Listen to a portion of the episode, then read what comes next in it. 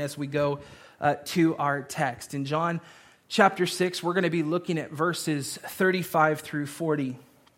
And really, we have been in the, uh, a series through the Gospel of John. If you're just joining us this morning, we've been in this series since January, and we'll continue to just keep uh, going week after week through the Gospel of John. And, and as I've said before, there's no uh, bad time or too late of time to join. If you're just here this morning, this is a great time uh, to jump in. But really, I want to give you some context because what has happened earlier in John, specifically in verses 16 through 21, is Jesus displays his great love and his great care for his disciples, of how much he loves them and comes to them, speaking truth to them, of when he walks on the water and he says, It is I, do not be afraid. And so I want to encourage you as we get into this part of our text that is also very heavy that Jesus begins by instructing and loving his true disciples. And that should be a great encouragement to us as well. And so as we look at this text, for the last three weeks, we have really been looking at a dialogue between Jesus and the people that are seeking him. And we've broken down this conversation into smaller verse segments so that we can really uh, dig in and further understand what is happening. Now, as I mentioned before, normally when we hear people seeking Jesus, this sounds like an incredible thing. But as we learned from the text, we see that their motivation for seeking Jesus is not because they want to know him, but really what they're after is his stuff, his miracles, his signs. And so we really learned last week specifically that the people are not really seeking Jesus for Jesus that they're actually seeking him because they ate their fill of the bread and the fish that he multiplied at the beginning of John chapter 6. And what they really wanted, what their real desire was, was for Jesus to be the new Moses and just fill their stomachs. And even as we learn between verses 22 up to 34, it's that the people continually missed what Jesus was doing. They didn't get that he was pointing them to himself. And see, they were so focused on what they wanted that they overlooked and, and, and ultimately they even ignored that Jesus was pointing them to what they really needed. And we even saw this in how they viewed the work of God. That they saw Jesus as the go to, but in their minds it was to do work and to get bread. But Jesus' answer to them was that it is God's work and our response. And so we resolved on Jesus pointing the people to this life giving bread, to himself. But he did not yet give a full disclosure of himself as that bread and as that life that he spoke of. And so today in our text, Jesus is not only going to point the people more fully to himself, but also he's going to make clear the work of the Father in salvation, how one comes to him, and how we might look and believe upon the Son alone. And so, as we go to read and, and apply our text this morning, what we're going to learn is that Jesus is the bread of life, which is given by the Father's own will to secure and save those who look and believe. If you're taking notes this morning, those are your fill in the blanks and we'll begin reading in John chapter 6 in verse 35. Jesus said to them, I am the bread of life. Whoever comes to me shall not hunger, and whoever believes in me shall never thirst. But I said to you that you have seen me, and yet do not believe. All that the Father gives me will come to me, and whoever comes to me I will never cast out. For I have come down from heaven not to do my own will, but the will of him who sent me. And this is the will of him who sent me, that I should lose nothing of all that he has given me, but raise it up on the last day. For this is the will of my Father, that everyone who looks on the Son and believes in him should have eternal life, and I will raise him up on the last day. Will you pray with me?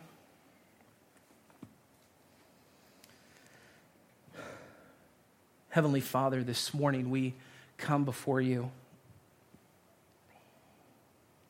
And God, I pray that as we look to your word and we seek to apply it, God, I pray that in this time you would point us to yourself. I pray that you would uh, use this text and you would uh, use me this morning to point people to Jesus. God, that is the, the greatest work that we can do together. And so, God, may we come to see clearly how to genuinely look and believe upon Jesus. I thank you for your word, Lord God. I pray that this morning, even in the differences we may have, even in the different approaches and thinking we may have, that God, together we can be unified in the truth of who Jesus is. And so, God, we love you and we thank you for your word. And in Jesus' name we pray. Amen. Amen. Now, I have ended the last few weeks of our time together with a series of questions that really have caused us to ask if we are truly seeking Jesus. And I want you to understand that the heart of this has not been to get you to question your faith, but to really root it further and more truly in Jesus Christ. See, in the first verse of our text today, Jesus gives us the incredible answer to the questions we've been asking. He really gives us the, the substance of our seeking when he said, I am the bread of life. Whoever comes to me shall not hunger, and whoever believes in me shall never thirst. Now, this is really the first of seven I am statements in the Gospel of John that Jesus will make. And the expression really looks back to what is said in Exodus chapter 3, when God said to Moses in verse 14, I am who I am. And he said, Say this to the people of Israel I am has sent me to you. So when Jesus said, I am the bread of life, it is an implicit claim to deity. And we really saw this foreshadowed earlier in John chapter 6 when Jesus walked on the waters to his disciples. That Jesus said to his disciples, It is I. And so, both in verse 20 and here specifically in verse 35, the Greek rendering of that statement is ego eimi, which together means I am, I am. And what Jesus is doing in this is applying this divine name, I am, I am, to himself. Again, last week we saw many parallels between the book of Exodus in the Old Testament and John chapter 6. And I really uh, had a difficult time restraining all of those parallels, all of what I wanted to draw out of the Old Testament to show you what's happening in the New. I, I struggled to keep that to a page. I just wanted to go on and on and on and share the truth of what we see. Because Jesus has continually laid before the people that all that God did points to all that God will do. In fact, Jesus is continually showing the people how God provided before and how he is now presenting to them that which will not fade and that which will not fail. And in this, Jesus is pointing the people to himself. He's pointing the people to himself as the life giving bread, and it is an implicit claim to deity. That Jesus is not the bread giver, Jesus is the bread. And he tells us further what happens for those who come and believe in this bread of life. At the end of verse 35 that we read, it says, Whoever comes to me shall not hunger, and whoever believes in me shall never thirst. Now, I would imagine if we think about the people in the text that we've been learning about, that they are very hungry physically. That off of the way that Jesus has just filled them, they're longing for more and they're hungry more and more. In fact, we saw this in their quick response in our text last week of verse 34 when they say, Sir, give us this bread always. But again, this is an important distinction, church, because they're not coming to him as Lord of their life. They're coming to him as the provider of their physical need. And so, this is why Jesus said in verse 35 Those that come shall not hunger, those that believe shall never thirst.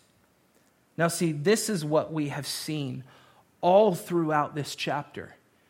And what we learn is the core truth of the Christian faith that you can have everything and not have Christ. But if you have Christ, then He is all you need. See, what Jesus is exposing in saying this is the motivation and the desire of the people. And I would say this is even what, what is really exposed in us when we hear this. Because if we are seeking Jesus and coming to Him with the expectation and the hope that He is going to give us our best life now, we are going to be wildly disappointed and probably very frustrated at Jesus. And if you are believing because that's just what a good person does, then you are going to be challenged. And I would even contend that you are going to be very offended by Christ's call and Christ's words. And in all of that, what is true is that you are still going to be soul hungry and soul thirsty. That you can do all the Bible studies in the world, and you can attend all the church services, and you can serve and you can give in all of the ministries. But if what you are seeking is not the Lord Jesus Christ, the true bread of life, then you are ultimately and only going after an empty and a false religion. So, are, are you seeking? See, often in this, we're seeking, but we're not really coming. We're believing, but we're not really drinking. Again, you can have everything and not have Christ. But if you have Christ, then He is all you need. See, this is why in verse 36, Jesus continued to say to the people, But I said to you that you have seen me and yet do not believe. See, for us today, church, we are a culture rich in resources, but poor in practice. I mean, many of us have Bibles. We probably have multiple Bibles in our homes. And what they display is the beauty and the majesty and the deity of Christ.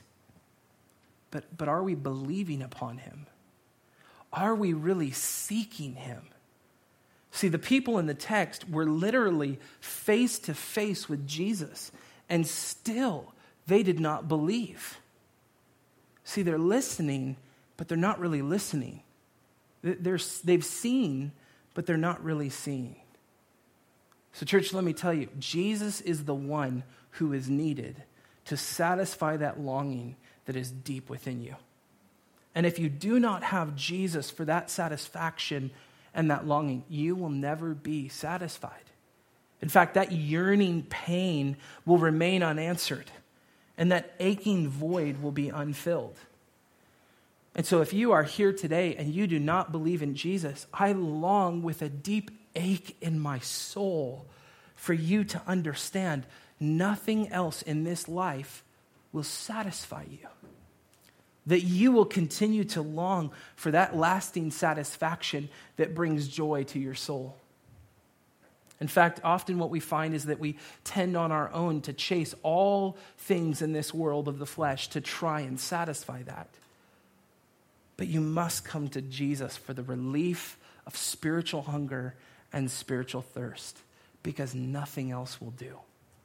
You have to abandon and really throw off all of your own obsessions and your sins and all of your worldly pleasures that take the place of the Savior and go to Jesus. You, you have to leave whatever it is that you currently do in an attempt to satisfy that eternal longing and come to Jesus.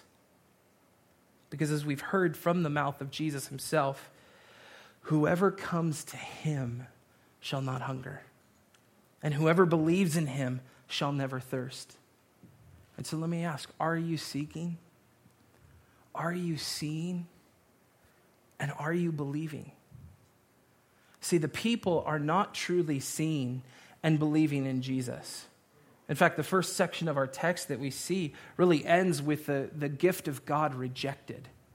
That God offers his son, the bread of life, to his own people, and his own people did not receive him. In fact, this is what John writes in his prologue in verse 11 of chapter 1. And so, as Jesus continues to speak, he points the people and even us today to the profound work of God and those who genuinely seek and believe in him. And here in verse 37 and 38, he begins to explain the work and the will of the Father. And this will not only offend, but it's really going to harden the hearts of those in the text today. But really, even this has long been a debated text in the church. See, Jesus continues by saying in verse 37 All that the Father gives me will come to me, and whoever comes to me, I will never cast out. Now, the first part of that is most problematic for many because what that says is there are those that the Father gives to Jesus, and there are those that he does not. And in this, we get into the very debated topics of election and predestination. Now, I want you to understand, I am not going to preach on these doctrines in their entirety in this time. We would be here for a great amount of time. But for the sake of this, I do want to talk about these. But I also want you to understand over the last three years of my preaching, I have taught on these. I have talked about these, and my position and my conviction has not changed on these. But what is obvious as I have been praying deeply about this time and deeply about many of you is that we are getting into a huge debate on theology, which can get really ugly. And so let me just be clear all of us can differ on this, and, I'm okay with that. I know, in fact, that there are some of you that I have talked with, I have met with, I love you dearly, and you disagree with me on this. And I'm okay with that. In fact, agreement on this is not my main point, but how we are faithful to the text of the Bible is. And so, with the desire to explain this, simply put, and I mean super simple, there are two main camps of thinking. One group believes we choose God, and the other group believes God chooses us. And some would say, well, part of that is he, he picked us because he saw we were trying hard or we were going to seek him. But really, we know that that cannot be the case because in Romans chapter 3, verse 10 and 11, it clearly tells us none is righteous. No, not one. No one understands. No one seeks for God. And so, before we did anything, good or evil, before the foundation of the world, which Paul says in Ephesians chapter 1 verse 4, God chose those who are his to be his. That's predestination. And in that, we find one of the beautiful truths of the Bible that I've laid before you time and time again that it's always been God reaching out to man, not man reaching to God. And our reaching back is in response to his reaching. And so, what this means is that where we chose hell, God chose heaven. Where we chose damnation, God chose salvation. Where we chose to run from God, God chose to run after us by sending Jesus. And in this, I think we can all agree that God's choices are far better than our own. And so let me be very, very clear here that there are many varying opinions on this. And you, may, you and I may differ on what we believe here. And I am okay with that. I am not so afraid of your theological differences that we cannot together be the church and have differing views on these things.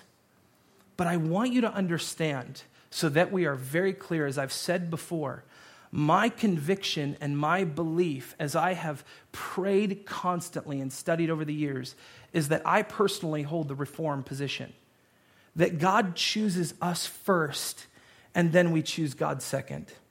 That God puts the Holy Spirit in us and then the Holy Spirit gives us the faith to cry out to God. And really, this is a big difference to what many believe. But really, what we see is the heart of this truth in what Paul says in Ephesians chapter 1.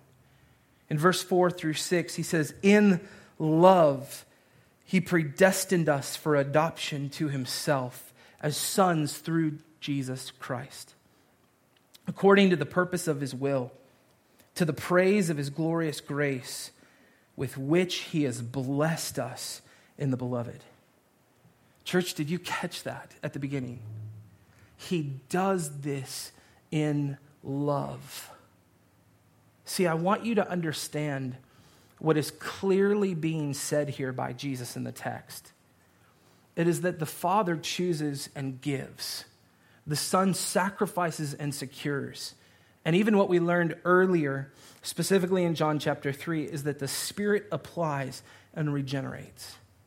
And so, listen, this is a gracious and loving work of the true and triune God of the Bible. These are doctrines of grace. And this is all of what is simply wrapped up in a beautiful truth that God alone saves sinners. Now, how he does that, we may differ, but that he does that, we cannot. That God, in his grace, saves sinners through the person and the work of his own Son upon the cross. And so, this is the point that Jesus is making here that those who seek him genuinely do so because of the grace of God and a genuine desire to know him. And so, look at what Jesus continues to say in this very same verse it's that whoever comes to me, I will never cast out. Church, that is an incredible promise and invitation from the Son of God. That those that genuinely seek Him are welcomed in, not cast out. But of course, what comes into the debate and into the conversation is but who knows who is going to believe? Who knows? What we see is God alone does. I do not, and you do not. And we dare not try to assume, and that is a game church of which I will never desire to play. And so when the Bible speaks of whoever, I will preach Christ to all that will hear, and I will rejoice in whoever believes in him. And so, dear friends, if you have genuinely come to Jesus, be encouraged. Be rooted by his own words that whoever comes to him, he will never cast out. And see, look at what he says about this work and this promise in the following verse. In verse 38, he says, For I have come down from heaven not to do my own will, but the will of him who sent me. See, in these verses, Jesus is not saying things to push people away but to further point them to a greater purpose and a greater motivation. That He alone satisfies our deepest spiritual needs. And that is the will of God the Father. Church, nothing is more sure and true than the will of God. That you and I can commit ourselves to a work on our own, but it does not last and it will not save that Jesus' work is perfect and that it is the will of God the Father for Jesus to die, to secure, and to save. That he does this willingly. I mean, dear, dear friend, dear Christian, have you considered that for your sake it was the will of God to crush his own son? I love you, but for your sake, I could never imagine crushing one of my own sons for you that way.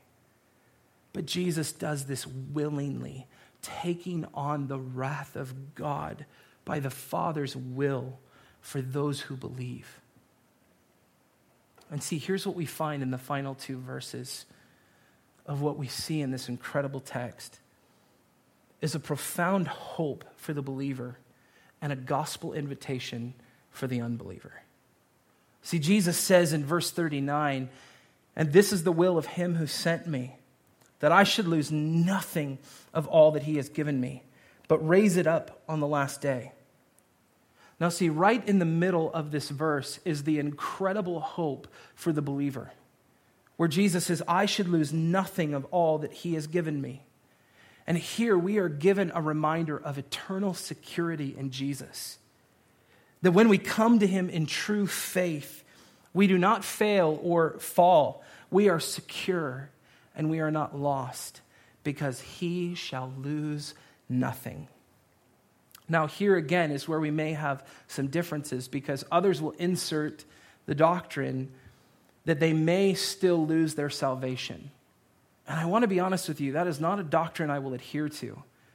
Because if I can lose a gift from the Father, of his own will, which he gives, if I could lose that by my own failing and by my own will, then I would have lost it already a thousand times over.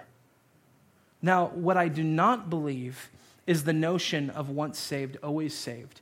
That you can make a claim, say, I believe in Jesus, take that as an ID card, and walk away and never have relationship with him or his church ever again. But I do believe in a security that is in Jesus Christ when we truly believe. And so, because I love you, I, I want to speak to these things more pointedly, as I have before. But as I told the last service, I, I have no problem in gospel repetitiveness. I have no problem saying what I've said before to say it again if it points us more to the gospel. And so, see, what we need to know and understand is that the question in the Bible is never, can you lose your salvation? That question never comes up. But rather, what is brought up time and time and time again is, have you been saved to begin with? See, the scriptures are very clear that you can have spiritual experiences.